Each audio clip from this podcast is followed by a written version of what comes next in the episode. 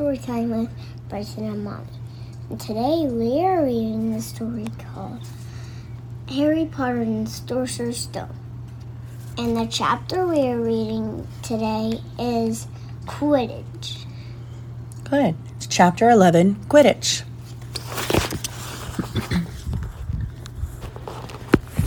As they entered November, the weather turned very cold.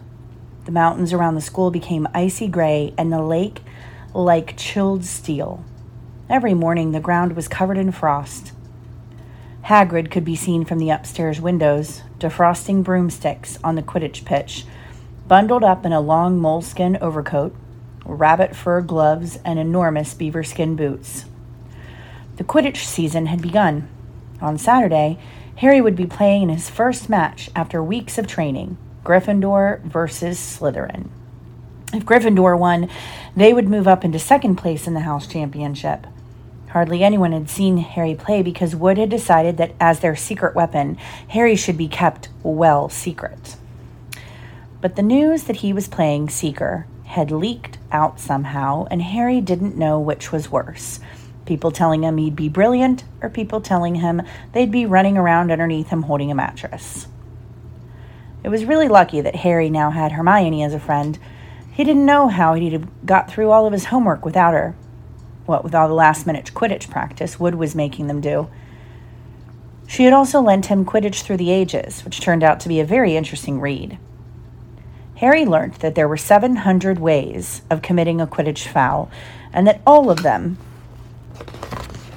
had happened during a World Cup match in 1473 that Seekers were usually the smallest and fastest players, and the most serious Quidditch accidents seemed to happen to them. That although people rarely died playing Quidditch, referees had been known to vanish and turn up months later in the Sahara Desert. Hermione had become a bit more relaxed about breaking rules since Harry and Ron had saved her from the mountain troll, and she was much nicer for it. The day before Harry's first Quidditch match, the three of them were out in the freezing courtyard during break and she had conjured them up a bright blue fire which could be carried around in a jam jar. They were standing with their backs to it, getting warm, when Snape crossed the yard. Harry noticed at once that Snape was limping. Harry, Ron, and Hermione moved closer together to block the fire from view. They were sure it wouldn't be allowed. Unfortunately, something about their guilty faces caught Snape's eye. He limped over, he hadn't seen the fire, but he seemed to be looking for a reason to tell them off anyway. What's that you've got there, Potter? It was Quidditch through the ages, Harry showed him. Library books are not to be taken outside the school, said Snape. Give it to me. Five points from Gryffindor. He's just made that rule up, Harry muttered angrily as Snape limped away. Wonder what's wrong with his leg. Dunno, but I hope it's really hurting him, Ron said bitterly. The Gryffindor common room was very noisy that evening. Harry, Ron, and Hermione sat together next to a window. Hermione was checking Harry and Ron's charms homework for them. She would never let them copy. How will you learn? she would say. But by asking her to read it through, they got the right answers anyway. Harry felt restless. He wanted he wanted Quidditch for the ages back, to take his mind off his nerves about tomorrow. Why should he be afraid of Snape? Getting up, he told Ron and Hermione he was going to ask Snape if he could have it. Rather you than me, they said together, but Harry had an idea that Snape wouldn't refuse if there were other teachers listening. He made his way down to the staff room and knocked. There was no answer. He knocked again. Nothing. Perhaps Snape had left the book in there. It was worth a try. He pushed the door ajar and peered inside, and a horrible scene met his eyes. Snape and Filch were inside, alone. Snape was holding his robes above his knees. One of his legs was bloody and mangled. Filch was handing Snape bandages. Blasted thing, Snape was saying. How are you supposed to keep your eyes on all three heads at once? Harry tried to shut the door quietly, but Potter! Snape's face was twisted with fury as he dropped his robes quickly to hide his leg. Harry gulped. I just wondered if I could have my book back. Get out! Out! Harry left. Before Snape could take any more points from Gryffindor, he sprinted back upstairs. Did you get it? Ron asked as Harry joined them. What's the matter? In a low whisper, Harry told them what he'd seen. You know what this means, he finished breathlessly. He tried to get past the three headed dog at Halloween. That's where he was going when we saw him. He's after whatever it's guarding, and I'd bet my broomstick he let that troll in to create a diversion. Hermione's eyes were wide. No, he wouldn't, she said. I know he's not very nice, but he wouldn't try and steal something Dumbledore was keeping safe. Honestly, Hermione, you think all teachers are saints or something, snapped Ron. I'm with Harry. I wouldn't put anything past Snape. But what's he after? What's that dog guarding? Harry went to bed with his head buzzing with the same question. Neville was snoring loudly, but Harry couldn't sleep. He tried to empty his mind. He needed to sleep. He had to. He had his first Quidditch match in a few hours. But the expression on Snape's face when Harry had seen his leg was not easy to forget.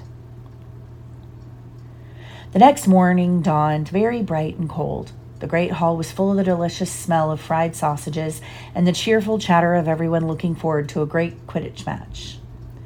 You've got to eat some breakfast. I don't want anything. Just a bit of toast, wheedled Hermione. I'm not hungry. Harry felt terrible. In an hour's time, he'd be walking onto the pitch. Harry, you need your strength, said Seamus Finnegan. Seekers are always the ones who get nobbled by the other team. Thanks, Seamus, said Harry, watching Seamus pile ketchup on his sausages.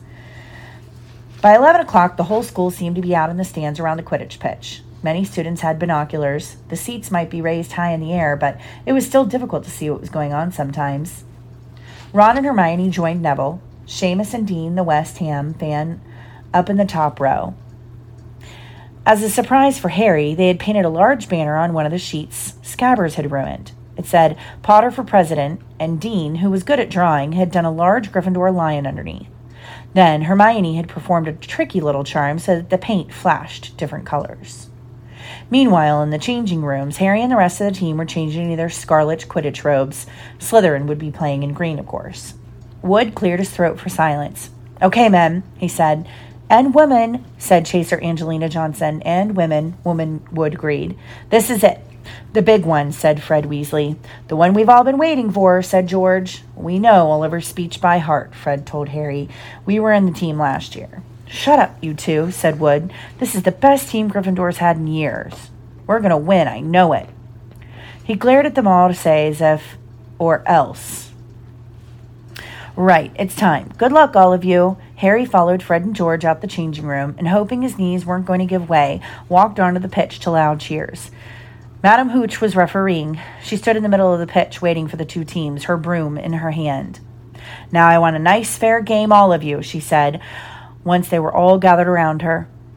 Harry noticed that she seemed to be speaking particularly to the Slytherin captain, Marcus Flint, a fifth year.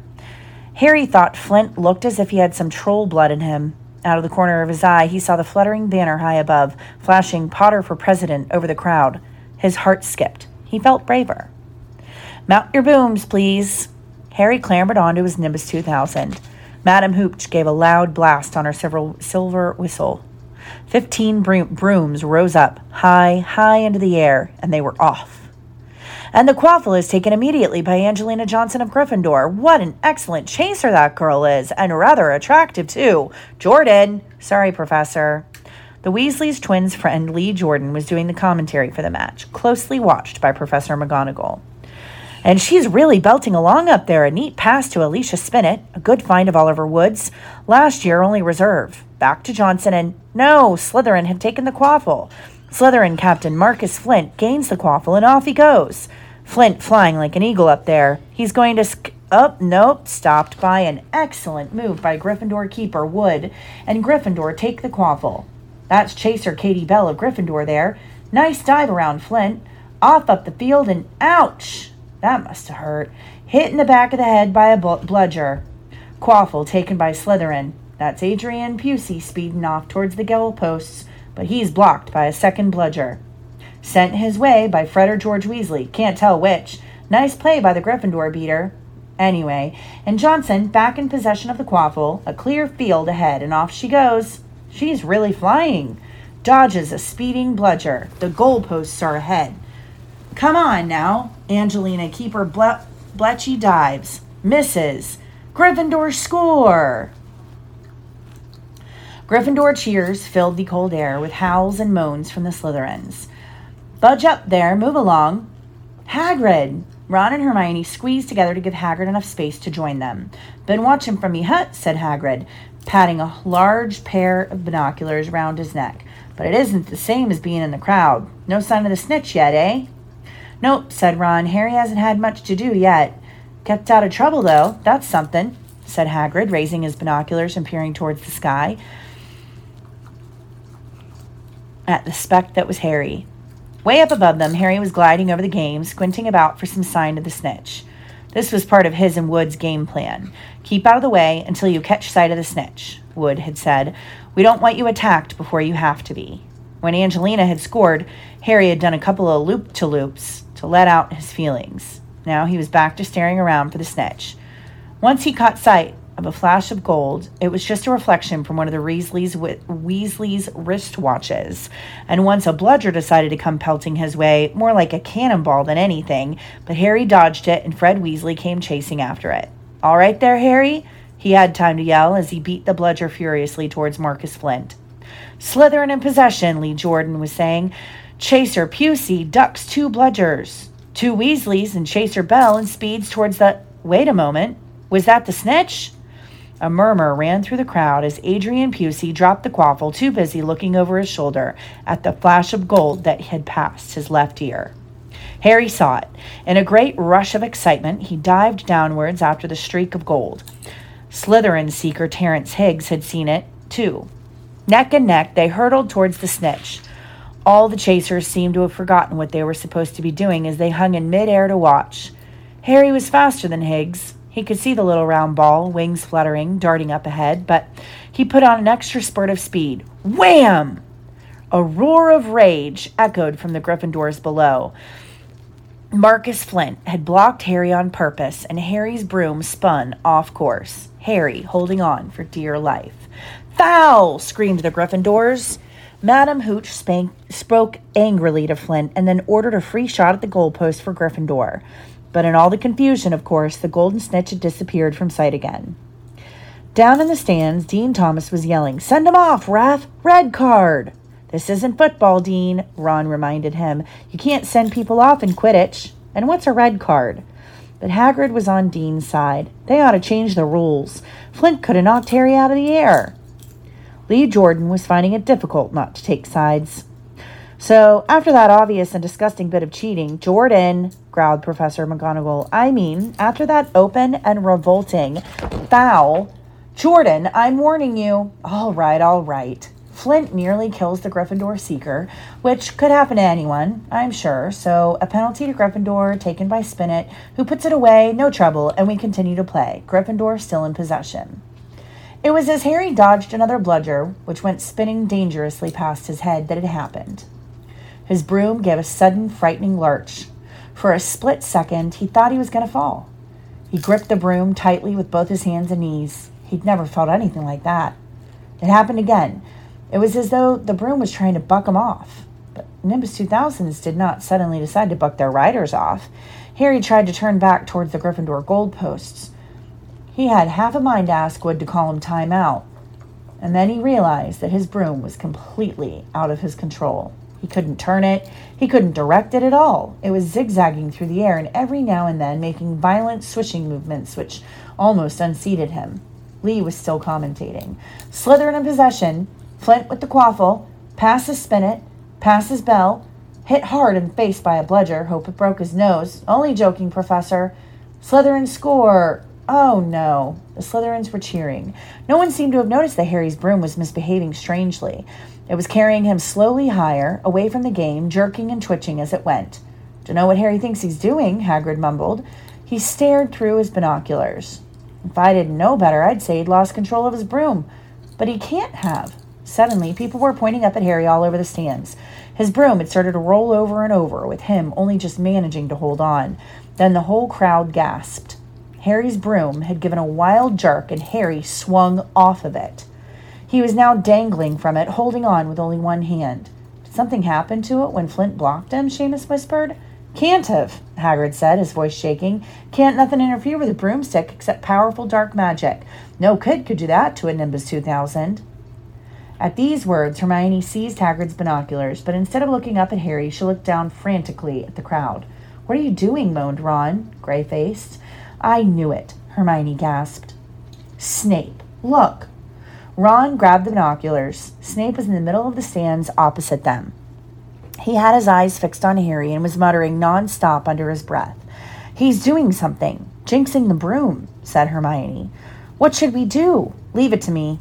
Before Ron said another word, Hermione had disappeared. Ron turned the binoculars back on Harry. His broom was vibrating so hard it was almost impossible for him to hang on much longer. The whole crowd were on their feet, watching terrified as the Weasleys flew up to try and pull Harry safely onto one of their brooms. But it was no good. Every time they got near him, the broom would jump higher still. They dropped lower and circled beneath him, obviously hoping to catch him if he fell. Marcus Flint seized the quaffle and scored five times without anyone noticing. Come on, Hermione, Ron muttered desperately. Hermione had fought her way across the stand where Snape stood and was now racing along the row behind him. He didn't even stop to say sorry as she knocked Professor Quirrell headfirst into the row in front. Reaching Snape, she crouched down, pulled out her wand, and whispered a few well chosen words. Bright blue flames shot from her wand onto the hem of Snape's robes. It took perhaps 30 seconds for Snape to realize that he was on fire. A sudden yelp told her she had done her job. Scooping the fire off of him into a little jar in her pocket, she scrambled back along the row. Snape would never know what had happened. It was enough.